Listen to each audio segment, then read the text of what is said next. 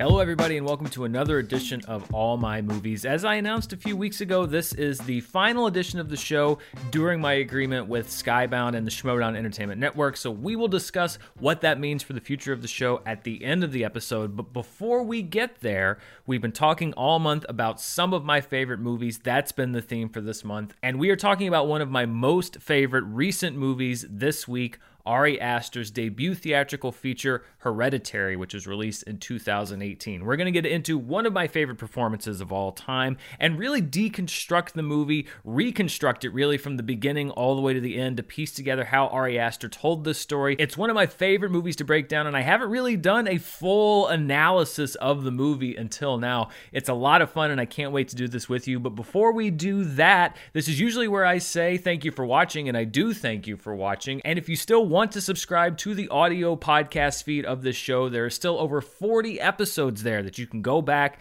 and listen to. Regardless of where the show is going to go from here, new episodes won't be coming out on the existing audio podcast feed, but I would still love to have your support there and to go back and listen to that library. And as I mentioned, we'll be talking about the future of the show at the end of the show, but I also want to thank Skybound and the Schmoedown Entertainment Network for helping me get this show off the ground. I don't know if I could have done it without them. And even though I will be continuing the show on past this point, I owe a great debt of gratitude to them for everything that they've done so far.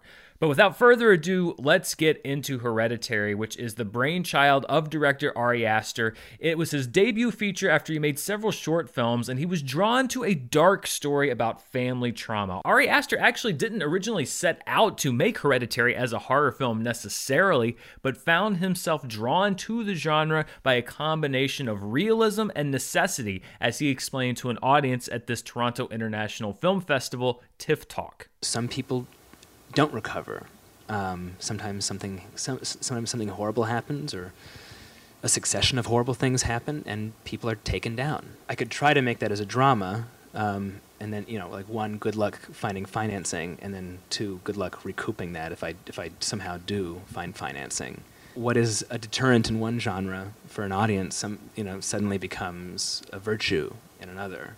And that's what's beautiful about the horror genre is that it, it's this filter through which you can push material that's maybe otherwise like too bleak or too upsetting. Hereditary is a remarkably well balanced story. Each one of the main characters plays an integral role in the unfolding of the story. And to play the lead role of Annie, the matriarch of the family, who is a mother of two children and a miniaturist, Ari Aster went to Oscar nominee Toni Collette, who, ironically, in securing what may be her darkest role ever, was looking for the exact opposite kind of parts to play. You know, I had said to my agent, I don't want to do anything intense or heavy. I had done quite a bit of that and I just wanted to do comedies and have fun. And then he sent this to me and I was like, screw you. um, because I love it. I love the story so much. I couldn't put it down. To play Steve, Annie's husband who desperately attempts to keep the family from falling apart, Gabriel Byrne was cast. Are you uh, are you coming down to dinner? I'm making dinner. No, I made the dinner. I came to get you. Come, stay, whatever you want. I don't really give a shit. And an interesting fact about this character that I actually didn't know until watching the behind the scenes feature out of the movie is that according to Toni Collette, Steve was actually Annie's therapist who then transitioned into a relationship with her once he stopped seeing her professionally. So she met her husband Steve, played by Gabriel. Uh, when he was her psychiatrist, when they stopped working together, he continued to care for her um, and continued a, a, deeper relationship. Now, this isn't established in the film, but it makes sense given the relationship that we see on the screen. As Annie slips slowly and slowly into what seems like madness, Steve grows more and more frustrated that he can't clinically pull her out of the spiral that she's in. As the daughter of the family, Charlie, Millie Shapiro was cast. Shapiro was already a show business veteran. She had won great acclaim for playing Matilda on Broadway. And as Peter, Charlie's older brother, actor Alex Wolff joined the cast. And the dynamic between these two characters is crucial to the first act of this movie. And in order to get that dynamic right, Ari Aster took an unconventional approach by sending the two actors out into the real world in character we went on like four or five outings to just um, complete a random task, and we do them completely in character, and it lasts like an hour or two. Then we'd be at a restaurant. I'd be like, oh, "Okay, what do you want?" She would just look at the menu. I'm like, "Okay." Charlie, what do you want? What do you want? And then suddenly you start to have these resentments because you're like, sorry, and you're apologizing on behalf of her. And automatically you have that sort of like, oh, my little sister, and all these different things. But then we have this intimacy because we're holding hands crossing the street. And I mean, that stuff can just be invaluable to this kind of a movie. Alex Wolff took this method approach a step further, staying in character throughout the entire production, a process that had unintended consequences. I didn't talk to him as Alex from the first day of shooting to the last. And on the last day of shooting, he introduced himself to the whole crew as Alex for the first time. It was like a dangerous level of commitment. I just didn't understand what it would do to your psyche or whatever. For Ari Aster, character was the most important aspect of the film because he recognized that the horror genre isn't appealing to people necessarily because of the scares, it's appealing because you care about the characters. This was always a film that was a family drama first, so I wanted to make a film that was very firmly rooted in this very complicated family dynamic. It was always just very important to me that these were people that you cared about so that when things happen to them, it's not just spectacle, but it feels like a betrayal. Hereditary was shot in early 2017 in Utah, both on location and on sound stages. And this is largely because after doing a lot of location scouting, it was determined that there was not a house that would be able to accommodate the needs of the production, at least not to be able to shoot the movie the way that Ari Aster wanted to shoot it. So there were exteriors done of the family home, and then the entire family home was constructed on a soundstage to allow for maximum flexibility in shooting a lot of the complex camera setups that were needed for the film. Usually, when I get into talking about a movie, I go through the story beat by beat. We sort of explore it together from beginning to end. But because of the nature of this movie, I'm going to do things a little bit differently here. Let's start with what Hereditary is really about. Let's talk about this right up front. And then let's go through the movie and deconstruct it beat by beat just to show how Ari Aster was able to weave this tale, something that really kind of pulls the wool over your eyes the first time. But on second viewings and subsequent viewings, you really are able to see very crystal clear just exactly what was going on. So, fair warning if you haven't seen Hereditary, I would uh, please, I would plead with you go watch the movie before watching this episode, come back, and then let's deconstruct the film. Because I can promise you, if you've never seen this movie before, the first thing you're going to want to do after the credits roll is to deconstruct this thing piece by piece.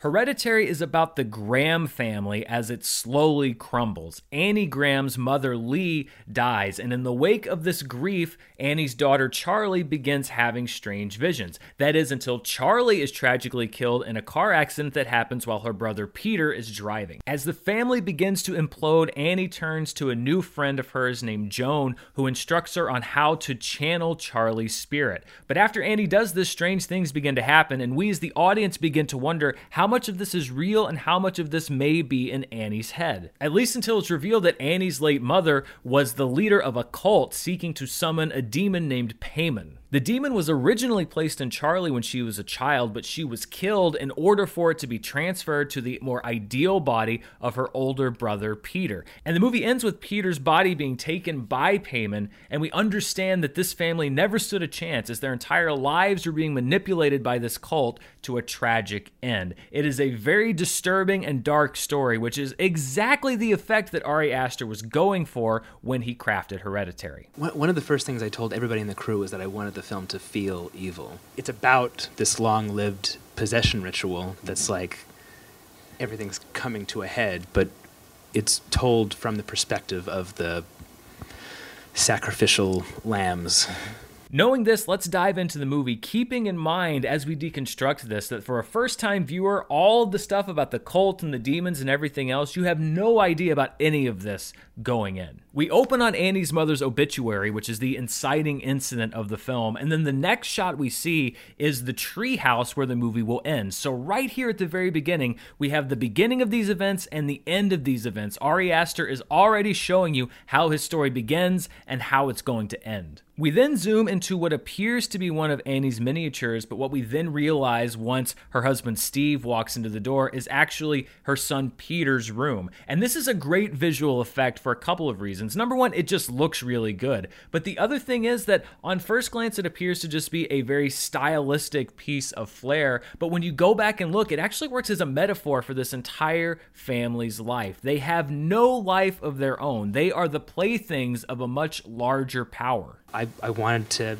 have this feeling that there was something omniscient going on. You get that in the first scene. A metaphor is set up there. Um, that you know that these people are like dolls in a dollhouse that they have no agency. At her mother's funeral annie comments on both her mother's privacy and the unfamiliar faces in the audience. It's heartening to see so many strange new faces here today. My mother was a very secretive and private woman. She had private rituals private friends. This is another small touch that works in two ways. Initially, it seems to be an indication of Annie's distance and estrangement from her mother, but then when you go back and watch again, it's an early indication that Annie was completely unaware that her mother was the leader of a cult and that all of the people in attendance at the funeral, just about, were members of the cult. While viewing the body, Charlie first sees the cult symbol around her grandmother's neck. We'll later learn what that means, and then sees a strange man smiling at her. We'll see this man again at the end of the movie, only this time he will be smiling at Peter. Keeping in mind at this point that Charlie is currently the host for Paimon and is a very revered figure to the cult. It's not until later in the film that Peter will be the one to earn their reverence. After the funeral, Charlie and Annie talk before bed, and this is another conversation that's loaded with meaning that you really catch the full intention of on a rewatch. You know you were her favorite, right? Even when you were a little baby, she wouldn't let me feed you because she needed to feed you. This seems to be a reference to the controlling nature of Annie's mother, but we later understand that this is likely part of the ritual to put Paimon into Charlie's body as a young child. We see one of Annie's miniatures just a few moments later that depicts this scene. She wanted me to be a boy. You know, I was a tomboy when I was growing up. This fact is also hugely significant because we find out later that the ideal vessel for Paimon is a male body, but for reasons that we're going to learn later on, Annie's mother did not have access to her older son Peter when he was born and thus was forced to choose Charlie. And yet again, we have a line of dialogue that just seems to be an indication that Annie's mother was overbearing, but is actually a clue that something far more sinister is going on. Later, Annie finds a note in her mother's things that says not to despair their losses and that the family sacrifices will all be worth it. Something else that really means a lot when you go back knowing what you know at the end of this movie. And then we have a moment that I, I love the ambiguity of it. Annie turns out the light, and in the corner of the room, she sees an apparition of her mother. And this is one of the places where I think the movie masterfully blends the psychological and the supernatural because, in my opinion, and, and, and I love that this is up for interpretation, of all the actual paranormal or whatever you want to call them events in this movie, I don't think this is one of them. I actually think that this is an apparition, that this is a manifestation of Annie's guilt over her mother's death. I think this is one of the few events that doesn't have a supernatural explanation, but it's great that you can have these discussions about the movie and that the movie trusts you enough to be able to come to your own determinations about these things and doesn't explain every single detail. We catch up with Peter at school, and the class is having a discussion of Harry Heracles and the concept of predestination and a tragic ending, which is in itself ironic because it's a situation that Peter doesn't realize he's already in. Heracles never had any choice, right? So does that make it more tragic or less tragic than if he has a choice? Charlie cuts the head off of a bird that flies into the classroom window, and this is loaded with symbolism for a couple of reasons. Number one, it's literal foreshadowing how Charlie's going to die with her head being removed. Also, there's a motif in this movie of decapitated heads, and the idea of a bird's head is an image that we're going to see several other times throughout the film. I also think that it's metaphorical to what Charlie's fate is going to be, because like this bird, she runs headlong into an obstacle that she did not place there, that that ultimately causes, through no fault of her own, the end of her life. After a scene where we learn that Annie's mother's grave has been desecrated, which will pay off later, we get to one of the key scenes of the film, and it is a brilliant monologue from Toni Collette. At first, this seems like a big exposition dump as she tells this grief therapy group about her family's history of mental illness, but when you understand the context of what she's saying, what we really come to understand is this is evidence that the cult has had their hooks in Annie's family for decades. After explaining that her mother suffered from dissociative identity disorder, DID,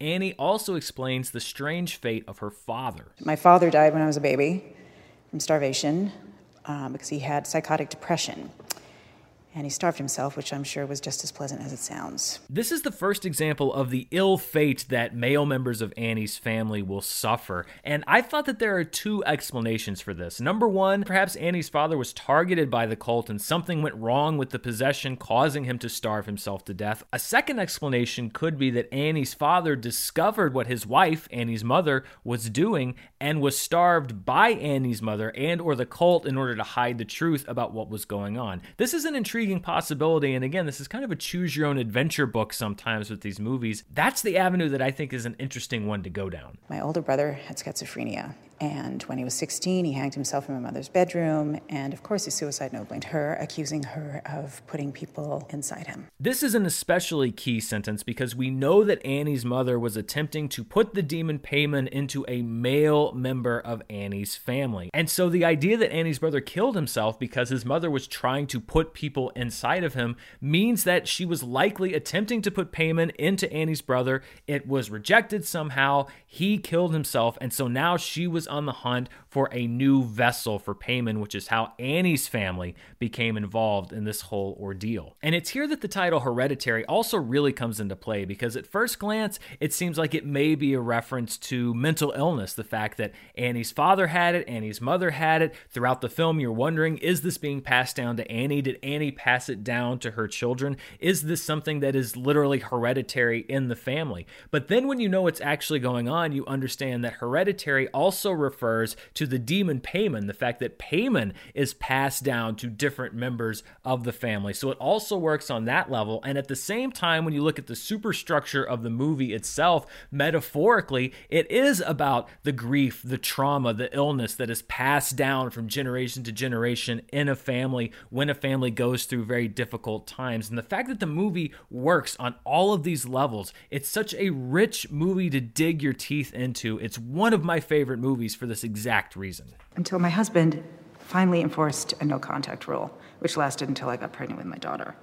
I didn't let her anywhere near me when I had my first, my son which is why I gave her my daughter, who she immediately stabbed her hooks into. This fact is important because it explains why Peter was not picked as the vessel for Paimon from the very beginning. Annie's husband forbade contact with Annie's mother, and so Charlie, Annie's younger child, was the one that Annie's mother was able to see, was able to perform the rituals on, was able to feed, everything that had to be done. And yet, this was an imperfect form, as we will learn later in the movie, and it needs to be corrected, which is the process that we see for the rest of the movie. I also don't want to let Toni Collette's performance get lost in the shuffle here because she is brilliant in this scene and quite frankly every scene in this movie and you really feel in this meeting the weight that's already on her shoulders because she feels the pressure and the eyes of her family on her as if it's her fault that all of these things happened to her and that she's bringing them to the table. It's really a, a crushing performance. And then I realize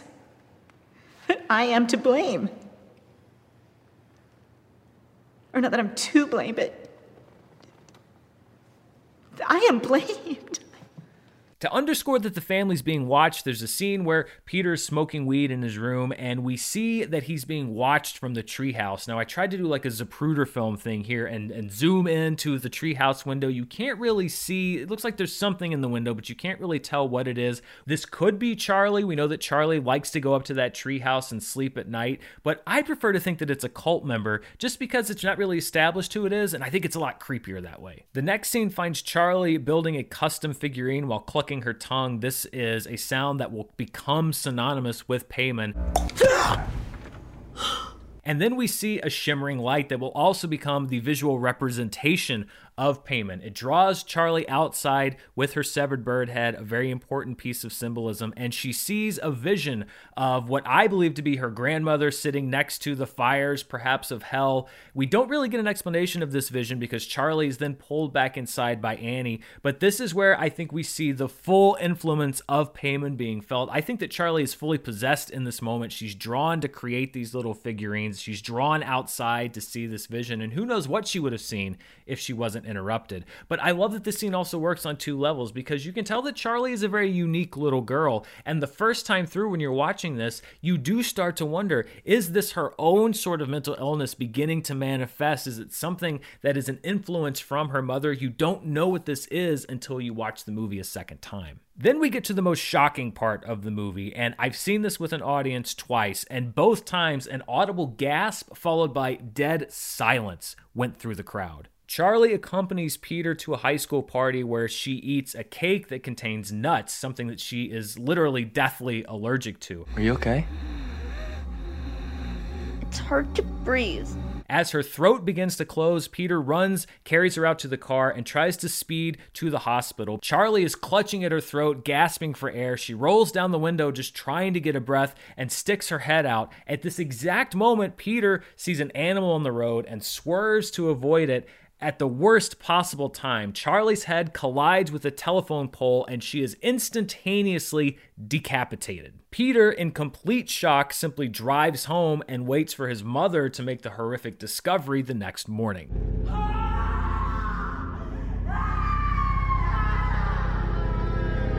This is probably the most speculated, most discussed part of the film because so much of the conversation is around how much of it was planned, and if it's not planned, how could the cult have assured that any of this was going to happen? We know that they're involved because as Peter and Charlie drive to the party, we see the cult symbol carved into the telephone pole that eventually will take Charlie's head off. But at the same time, there are events at the party that they couldn't control. For example, Charlie eating the cake, or there even being a cake with nuts in it at this party. And I think that this is really an indication when we talk about fate and predestination. The fact that this family's choices were not their own, I think extends here. There are supernatural forces at work, and Charlie is doomed to perish one way or another. So, why does Charlie eat a cake with nuts in it knowing that she's allergic? Maybe it's a simple accident. Maybe it's Paimon taking over a little bit of control of her body and making her do this in order to place her in a position to have the sacrifice be made. The same goes with the animal that was placed on the road that causes Peter to swerve? Was it placed there by the cult, or was it just an unfortunate animal that happened to be in the middle of the road? Is it a combination of both? We know that there's a cult, they've been performing rituals,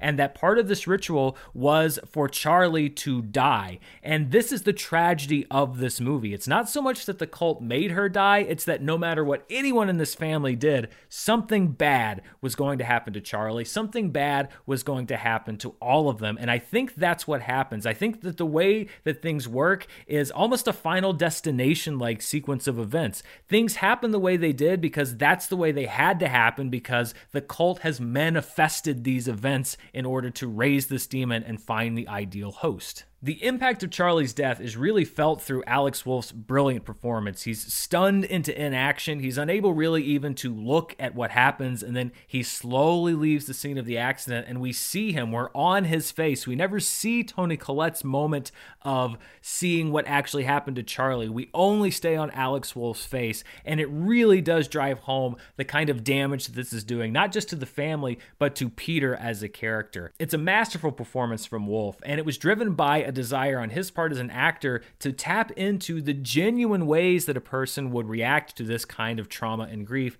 as he explained to the YouTube channel Build Series. Movies in general, I feel like, uh, especially teenagers, are not given uh, the opportunity to be flawed and to you know repress emotions. And, I, and, and in my opinion, I don't know what I would have done in this situation, and I don't know that I would have done anything differently. And and I think with this particular character who smokes so much weed and who uh, is such a you know uses tactics to kind of numb himself, I don't know what else he would have done. I'll continue breaking down Hereditary in just a few moments, but first, a word from our sponsors. This episode is sponsored by Munk Pack, who makes snacks that taste like your favorite sugary treats, but with one gram of sugar or less. Munk Pack Keto Nut and Seed Bars contain one gram or less of sugar, two to three grams of net carbs, and are only 150 calories. They're great for people that are trying to eat better, cut back on those calories, or just have an overall healthier lifestyle without sacrificing taste. What's great is that I can keep these bars in the pantry right with everything else that tastes great. I can grab one. I love all of the flavors and it is satisfying. It fills me up. It's a quick eat. It's healthier than most everything else that I would have grabbed for anyway. And it's something that can keep me going throughout the day. They also come in great flavors like sea salt dark chocolate, caramel sea salt, and peanut butter dark chocolate. That one is my favorite. The combination of those two flavors with the great texture is really what I go for, but you really can't go wrong no matter which flavor you choose. No matter what your situation is, it's a great snack on the go, and they are gluten free, plant based, and non GMO with no soy, trans fat, sugar, alcohols, or artificial colors. And if you take a liking to one of the flavors like I have, you can also sign up to get subscribed to your favorite flavor so that you never run out. And if you do that, you get 10% off of every order that you subscribe to to keep you restocked with snacks that are healthy and make you feel good. Try it for yourself and you'll see. And I have a special deal for my listeners. Get 20% off your first purchase of any Munk Pack product by visiting munkpack.com and entering our promo code MOVIES at checkout. And Munk Pack is so confident with their product, it's backed with a 100% satisfaction guarantee. So if you don't like it for any reason, they will exchange the product or refund your money, whichever you prefer. To get started, just go to munkpack.com. That's M U N K P A C K.com and select any product. Then enter the code MOVIES at checkout to save 20% off your purchase. Munk Pack, delicious, nutritious food you can count on, and I'd like to thank them for sponsoring the show. This podcast is sponsored by BetterHelp. Is there something out there that's interfering with your happiness or keeping you from achieving the goals that you want to achieve? I know a lot of times I'm so focused on doing everything out there that I need to do that I'm not worried about myself. Mental health is a very important thing, and it's critically important that you seek out the help that you need for your specific needs. BetterHelp is a service that will assess your personal needs and match you with a licensed professional therapist online. And usually you can start your communication with these therapists in under 48 hours. Now, this is not a crisis line, this is not self help, this is professional counseling done securely online. There is a broad range of expertise that may not be available in many local areas, and BetterHelp is a resource that is available worldwide. Plus, you can log in anytime and securely message your therapist 24 hours a day, 7 days a week. With BetterHelp, you're going to get timely and thoughtful responses from the counselor you're matched to, and you can schedule weekly video or phone appointments. You don't have to go to waiting rooms like you do with traditional therapy, it's all done online. BetterHelp's also committed to making sure the match that you get is right for you, which means that you can change counselors anytime you want for free, and it's more affordable than traditional therapy, and financial aid is available for those who need it. BetterHelp wants to help you start living a better life today, and you can visit their website right now and read the testimonials that are posted there daily. Visit betterhelp.com slash movies. That's betterhelp, H-E-L-P, and join the over 1 million people who have taken charge of their mental health with the help of an experienced professional. In fact, so many people have been using BetterHelp that they are recruiting additional counselors in all 50 states to meet the need. And there's a special offer for viewers and listeners to this show. All my movies listeners get 10% off their first month if you go to betterhelp.com slash movies. That's betterhelp, H-E-L-P dot com slash movies. And I want to thank BetterHelp for sponsoring today's show. I wish I could take that away for you. I wish I could shield you from the knowledge that you did what you did, but your sister is dead.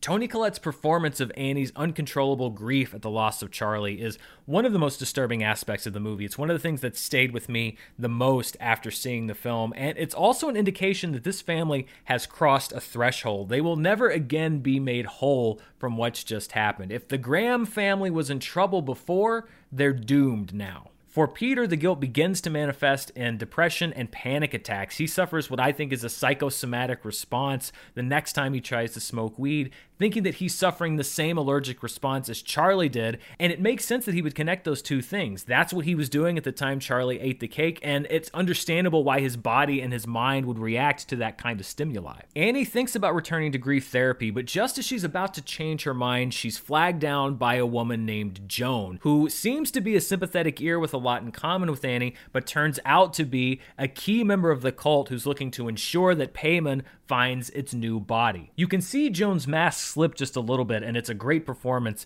by Ann Dowd throughout the film when it looks like Annie is going to spurn her attempts at friendship, and Joan just dumps her trauma right into Annie's lap. Would you like to come in with me? I'm sorry, really, I, um, I, I can't, I, I really did forget something. My son died. This is also another occurrence with the family of a cult member where multiple male members of the family have died. My son and my grandson drowned four months ago. The little one was seven. And you have to wonder, she talks about the fact that this happened four months ago. It's also referenced that Annie's mother died a few months ago. Maybe Joan tried to put Paimon into the members of her own family, but they were killed as punishment and as a sign that you cannot switch family lines. They must go into a member of the Graham family, one of Annie's children. Perhaps this is also why they renewed their efforts to kill Charlie, to recruit Peter, to recruit Annie a few months after the death of her mother. They're returning to the Graham family because that's their only avenue. The cult continues to insinuate itself into the life of the Grahams. We see a flyer for an open seance pushed into the Grahams mail slot. Note that the other mail is already there. So this is delivered by somebody else. And also that they don't actually go to this open seance. This is the same thing that Joan is going to later recruit Annie in person to do. They were performing an open seance. I know, I know what you're thinking, but they asked me to attend. And I love this little touch. It just goes to show you that they're they're trying things that we don't even see to manipulate this family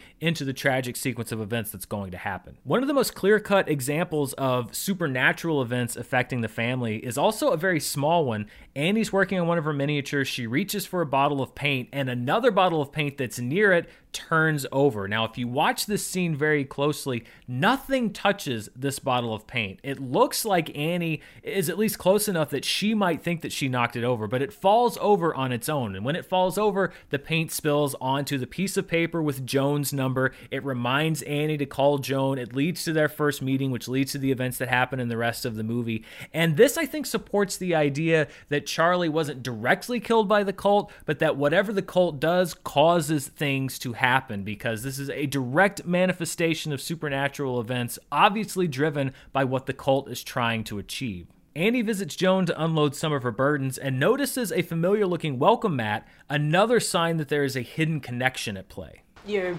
welcome mat. Oh, it's kind of cute, huh? Yeah, my mother used to embroider ones just like that. Did she really? Isn't that funny? Things boil over for the Graham family at dinner, and Toni Collette should have won the Academy Award for this scene alone. All I do is worry and slave and defend you, and all I get back is that fucking face on your face. Peter's guilt, Annie's resentment, and Steve's ineffective peacekeeping all collide in one explosive confrontation that will leave the family shattered. But you can't take responsibility for anything! So now I can't accept. And I can't forgive. Because nobody admits anything they've done! Later, as Annie shops for art supplies, she runs into Joan, who just happens to be in the parking lot, and Joan recounts reconnecting with her dead grandson Louis through an open seance. And she encourages Annie to come to her apartment and see this evidence, to see this reconnection that she's gotten with her deceased loved one. I heard his voice. I felt his presence in the room.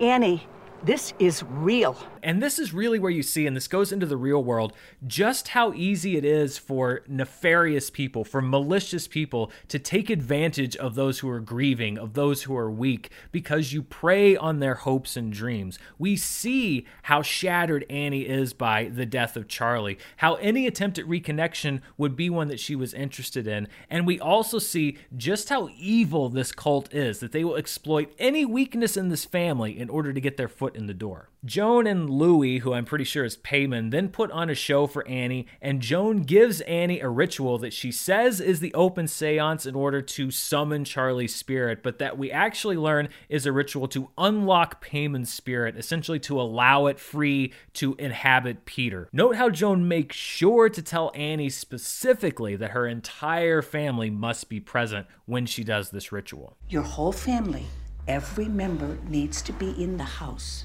Your son, everyone. Very important. Annie decides to perform the ritual and off screen makes first contact with a spirit that she believes to be Charlie. And I think having her contact the spirit for the first time off screen is a great move because the first time through, especially as an audience, we don't really know what's going on. I'm a medium, okay? I, I was seeing apparitions earlier and I just shook them off and I shouldn't have.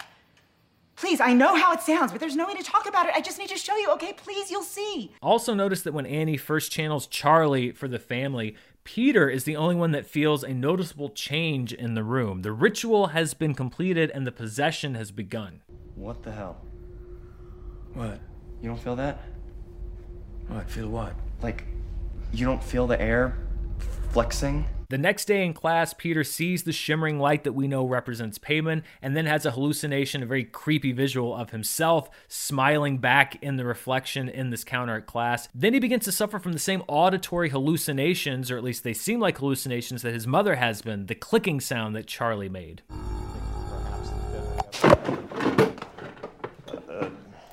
Yes, Peter? Convinced that she's cursed her family by doing the seance, Annie attempts to burn Charlie's sketchbook, which is the item that she used to channel Charlie's spirit. But when she tries to put it in the fireplace, Annie herself catches fire. Annie tries to find Joan at her apartment, but she's not there. And this is where we really begin to see the strings that are being pulled because we see inside the apartment there are candles burning. We see the cult symbol against the wall. There are pictures of Peter throughout the apartment. And then we see what looks to be the same figurine that Charlie was building in class at the beginning of the movie. It has the bird head on top. And so the question then becomes how did they get this figurine? I, suppose there are really two possibilities. Number one, this was Paimon's influence, and Charlie was seeing a vision of the same kind of figurines that the cult was building. Or another option, which is just as creepy, is that somebody from the cult broke into the family home and took the figurine from Charlie's room. Later, we see Joan across the street from Peter's school yelling at him and telling him to get out. Peter! Get This is another example where I think that Ari Aster mixed the supernatural with just the creepy because I think when Charlie looked across the street and saw the woman waving at her, that was an actual woman that was watching Charlie at school. Here, I don't think that Joan is physically present at the school because nobody else around Peter seems to notice what's going on. I actually think we're jumping backwards in time just a little bit and that we're actually seeing the ritual that we saw the aftermath of in Joan's apartment, a ritual that she was perhaps doing by herself or that the cult was doing in her apartment to get Peter's spirit out of his body. One of the words, satani, I expel you! Is the same word that we see scrawled on Charlie's bedroom wall earlier in the movie. Perhaps this was put on Charlie's wall by her grandmother when she was a baby to get her spirit out of her body. Annie learns what's going on when she takes a look at her mother's belongings, finding a book about Paimon, the god of mischief, which notes that he's covetous of a male body. There are also illustrations of riches to the conqueror of the demon, and a note that the demon will possess the most vulnerable host. Hence, Charlie as a baby, Annie later on in the movie, and finally Peter. There's also a note that there's a ritual that's required to unlock the spirit. We've just seen that ritual, the one that summoned Charlie, and then another ritual to lock the spirit into its new host. Annie then sees pictures of her mother being given what I think are the riches that are given to the conqueror, and she sees that Joan is there and realizes that Joan has been in on this from the very beginning. She's wrapped up in whatever her mother is doing. Later, Annie finds her mother's decapitated corpse in the attic of the family home with the cult symbol written on the wall in blood. Annie, at her most desperate, shows Steve her mother's body in the attic, but just when his understanding needs to be at his greatest, Steve's patience wears out. Annie pleads with Steve to throw Charlie's journal into the fire, wanting to sacrifice herself, and Steve's not having any of it. I'm not going to do this with you anymore. No, no, it's not helpful. You. You are sick, Annie. Annie throws the book into the fire herself, and Steve bursts into flames, immediately killing him. Annie, I think, loses what little is left of her sanity, and then we see the shimmering light pass over her, and she has now been inhabited by the demon Paimon. We then see a smash cut from day to night outside the family home. And note that when we go tonight, there is a circle of cult members that's surrounding the house. We then cut into Peter's room. He's there recovering from the attack that he put on himself basically earlier at school that day. And we see the treehouse again, and we see that glow coming from the window. But note that this is a little bit of a different glow. Before we saw this artificial red glow that came from the heat lamp for when Charlie and then later his mother would go up and sleep in the treehouse. This is a warm glow, but it's the glow of candlelight because they've already lit the candles in the treehouse for the ritual that's going to take place in just a few minutes. Then comes a really chilling moment that's great to watch with a first time audience because Ari Aster locks the camera off and gives you time to see Annie in the corner of Peter's bedroom, perched above him in a very unnatural way. You know that something is very wrong with Annie at this point. And again, I like that number one, this doesn't end in some kind of a jump scare. As a matter of fact, in the next scene, Annie just sort of supernaturally floats out of the shot. But this is such an effective scare, and it just goes to show you that in a great horror movie, you don't need things that jump out at you. Sometimes it's the subtle things that become nightmare fuel. And I love the fact that if you sit in an audience and just let this shot play out, it's like waves, waves of people, and you can hear them discover that they see Annie up in this corner and it's it's a it's that great combination of being scared and then that nervous laughter. It really is a great cinematic moment. If you ever get a chance to see Hereditary with an audience I recommend it. We then hear the piano crash downstairs. This is a foreboding of Annie's eventual method of decapitation. She cuts off her own head with one of the piano wires. Peter discovers his father's corpse downstairs. Then the smiling man from the funeral makes another appearance in a doorway of the home now naked as are almost all of the other cult members. Then Annie emerges and chases Peter up into the attic where he sees pictures of himself with the eyes gouged out. There are also cult members that are up in the attic. You can see one of them in the background as Peter is walking in. But even more horrifying, Peter looks up to see his mother floating at the roof of the attic, decapitating herself with a piano wire. This is followed by another reveal of even more smiling cult members. Peter freaks out and sprints out the attic window, falls to the ground, and then we see the shimmering light of Paimon finally settle down onto Peter's body and go inside him, finally finding its new host. Peter takes on Charlie's tongue cluck and then follows his mother's floating decapitated body into the treehouse. There he finds a statue that is topped by Charlie's decapitated head, or more accurately, her face, crowned with the crown that we've seen drawn on the birds throughout the movie. Then Joan, who's obviously some sort of high priestess of the cult, takes the crown off of the Charlie statue, which is being bowed to not only by the cult members, but also the decapitated corpses of Peter's grandmother and mother, and places the crown on Peter's head. Peter and Paimon are now one in the same. We've corrected your first female body and give you now this healthy male host. One especially creepy touch I actually didn't notice until this, my fifth viewing of the movie, is that when Peter walks up into the treehouse, the corpses of Annie and her mother are facing the statue of Charlie. But once the crown is put onto Peter's head, they're automatically turned around and they are now bowing to him. It's yet another example of these supernatural forces that were at play here. The movie ends with the cult hailing Paimon, and the camera draws back to see Peter and the cult members in what looks like another miniature because the manipulation of this family is now complete. The control over their lives is gone. They are the playthings of a demonic entity. The Graham family is dead, and a demon has been reborn.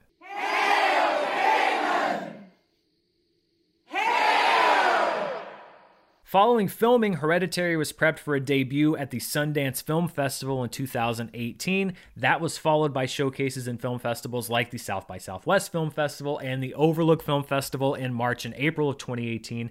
And because A24 was both the production company and the distributor of Hereditary, these film festival runs weren't like so many other films to attract high priced buyers. They were to build buzz, and it worked. The trailer debuted in late January of 2018, which is when the movie came onto my radar for the first time, and it was packed with effusive praise from the critics who had seen it in Sundance. I also think this is a really clever trailer because it places so much of the focus on the character of Charlie, which, when you see the final film, makes her exit from the movie even more shocking and disturbing. It's a way to mislead the audience without making them feel cheated.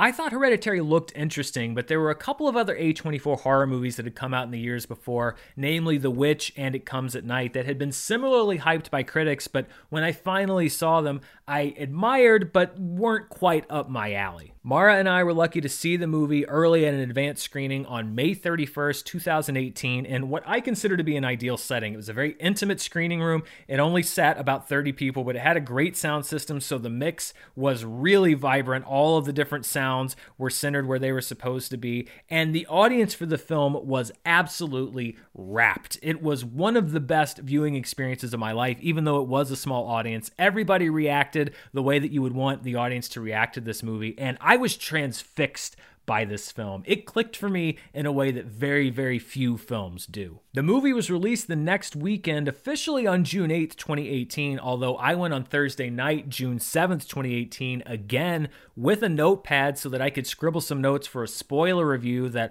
I was doing alongside my co critic at the time, Roth Cornett, on Screen Junkies. That's one of the only times I've ever done that before I reviewed a movie. Went back and watched it again, but I wanted to make sure that I had the details right and that it was just as good as I'd remembered.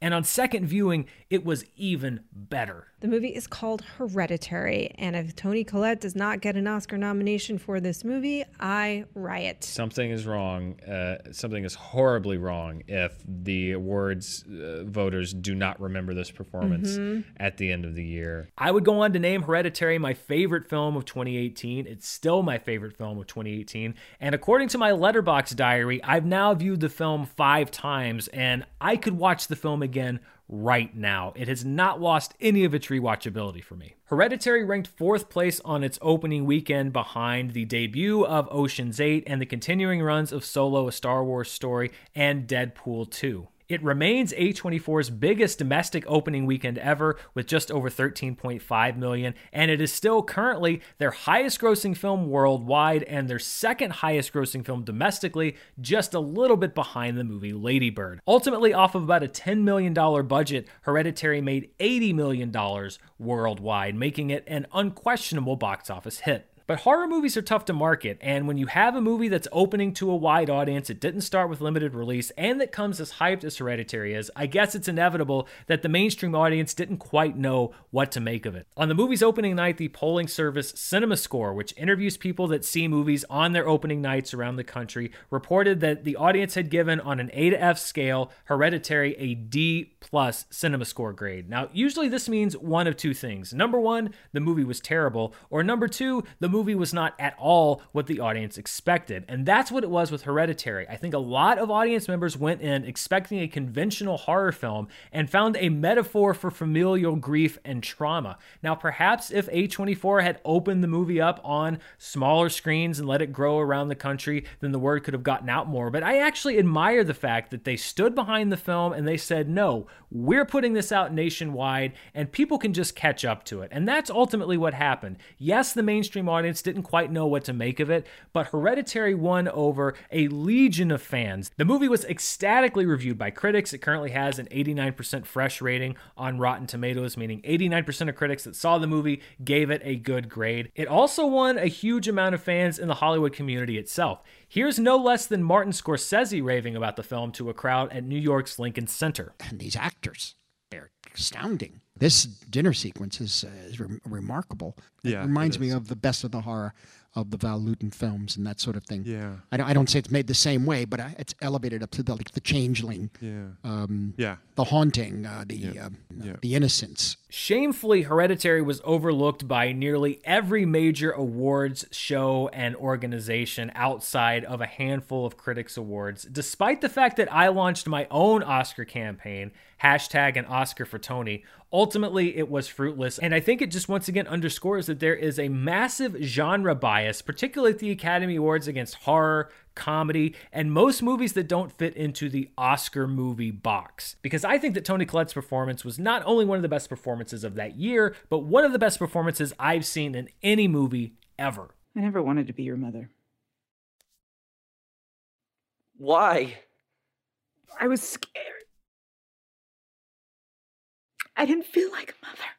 But Hereditary's real gold isn't in the awards that it didn't win, it's in how it's regarded by the people that see it. And I think that Hereditary is one of the best crafted, best acted, most effective horror movies of all time. Awards don't determine what becomes a classic, people do. And I think that future generations are going to look back at Hereditary and see that this was both a brilliant metaphor for familial trauma and inherited mental illness and a chilling story of demonic possession. Balancing those two things is not an easy task, and Hereditary accomplishes that task flawlessly. The Blu ray of this movie does not have a director's commentary from Ari Aster, although I really would have loved that feature on this disc. It does have one featurette about the making of the film and then a variety of deleted scenes. According to Ari Aster, the movie was actually about three hours long at one point, so this isn't every scene that was deleted, but it's interesting stuff if you like the movie. I do agree that it would have slowed down the pace of the movie even more, and as much as I love it,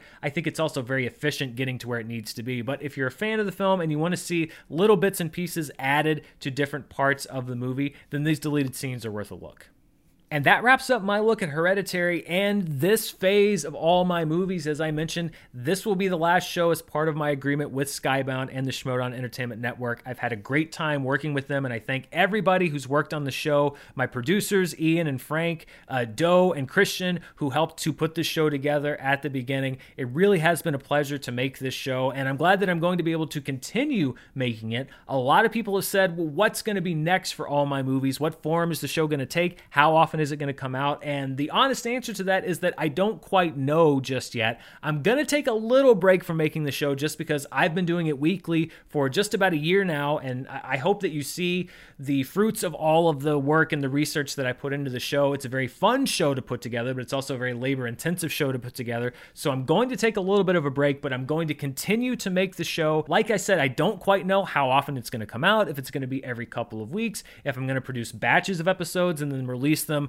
uh, you know, several at a time in successive weeks. Those are things that I'm going to figure out as I take this little break from production. But production will resume. You'll be able to find out information about what's going to happen next with all my movies right here on this channel, youtube.com slash Dan Murrell Movies. I hope you will continue this journey with the show because we're not even 10% into my movie collection and it keeps growing. I said at the beginning of the show, I think the show could probably go on forever. Maybe it will go on forever. But for everybody that's watched the show so far, that sent me uh, tweets and, and, and posts on YouTube and everything else about how much they enjoy the show. I'm glad that you enjoy it. I enjoy making it. I look forward to making more of it with you. I hope you'll continue on with me to the next phase of this show. But for now, it's time to go back on the show. Thank you so much for watching, and I'll see you next time.